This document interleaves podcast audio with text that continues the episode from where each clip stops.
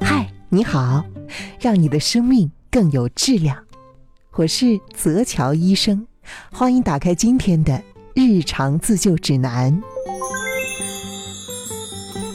很多人爱吃火锅和烧烤，对于年轻人来说，这两种食物因为适合很多人一起吃，也经常成为聚餐的选择。但是火锅跟烧烤，嗯，都不太健康，想必你也有所耳闻。今天呢，我就跟你说说，吃完一顿火锅或者烧烤之后，后悔药该怎么吃呢？嗯，先来说一下火锅为什么会对身体造成危害。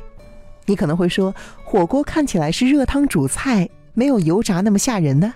嗨，其实啊，火锅的热量非常的高，一顿麻辣火锅的热量可以达到两千大卡，配上满是油脂的锅底和蘸料，大概是正常成年人一天所需热量的两到三倍，非常不利于减肥。嘿，你可能会说，那我不吃肉，光喝汤行吗？我要告诉你，在火锅的汤料中引发着一种可能会导致你痛风的物质。痛风会引起关节肿大，造成刺骨的疼痛，所以叫做痛风。这种物质呢，就叫做嘌呤。嘌呢是口字旁加上一个电影票的票，呤呢是口字旁加上一个命令的令。这是一种在我们身体内自然存在的物质。同样呢，在高脂肪和高蛋白的食物中也有很多的嘌呤。它能够为我们的身体供应能量、调节代谢。不过，你的身体需要的嘌呤是有限的。如果摄入大量的嘌呤，没有办法及时代谢，那么它就会氧化形成尿酸，而尿酸的结晶会沉淀在关节、软组织、软骨和肾脏中，就会导致痛风的出现了。不仅是这些，由于尿酸的结晶会聚集在肾脏里面，导致肾结石和肾功能不全，晚期还有可能会导致尿毒症。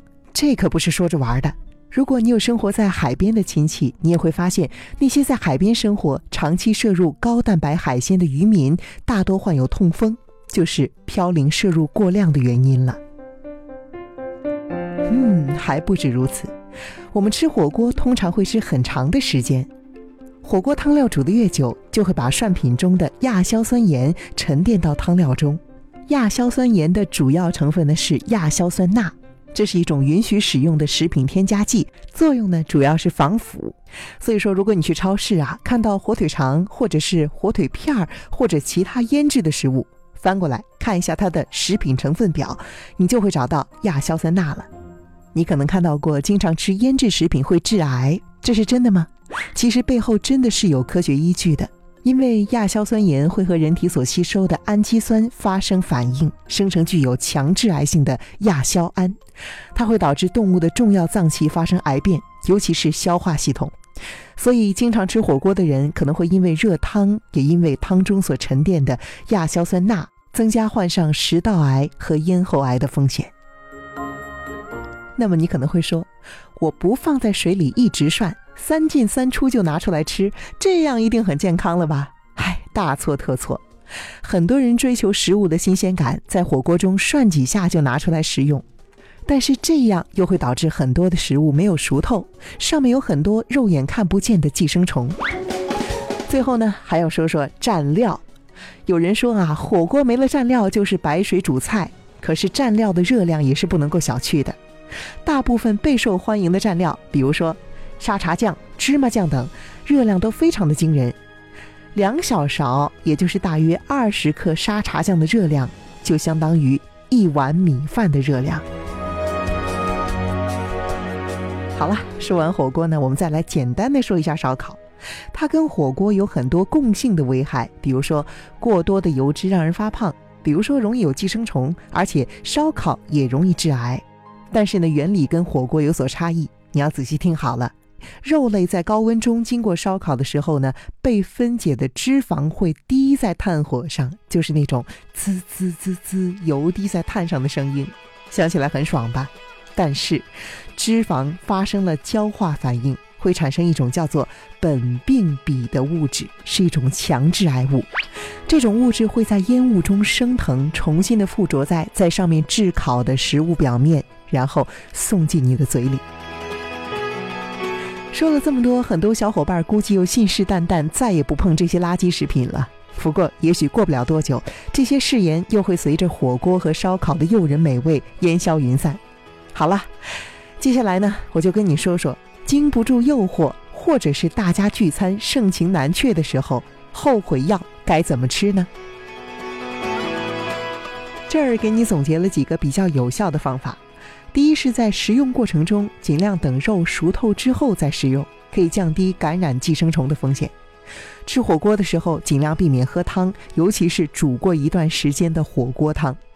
如果你想要降低火锅蘸料的热量呢，建议自制蘸料，可以选择把香油和麻酱换成醋、酱油，加上香葱和香菜，热量会减少很多，而且还非常美味。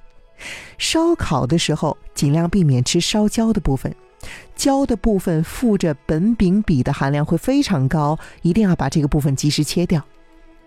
第二是在食用之后，可以多吃一些富含维生素 C 的食物，比如说橙子、猕猴桃、柚子等等，因为维 C 可以防止亚硝酸盐和胺类物质合成致癌的亚硝胺。另外呀，吃完烧烤之后，建议吃一些香蕉 （banana），因为最新的研究发现，香蕉可以在一定程度上抑制苯丙芘的形成。丰富的膳食纤维可以保护你的肠胃，还能够促进肠胃的蠕动。另外呢，水果之外，酸奶也是一个不错的选择。火锅之后可以喝一些酸奶，它可以有效的保护你的胃肠道黏膜，同时其中的乳酸菌还可以抑制细菌的生长。餐后呢，你还可以选择喝一杯芹菜汁儿。有些人一听啊，就捏起了鼻子。唉，这味道呢虽然不咋地，但是对于去除油腻有很好的效果。意大利米兰大学的研究就发现啊，芹菜中呢含有一种化学物质，可以刺激体内脂肪的消耗，而且芹菜还富含粗纤维，利于排泄，可以减少脂肪和胆固醇的吸收。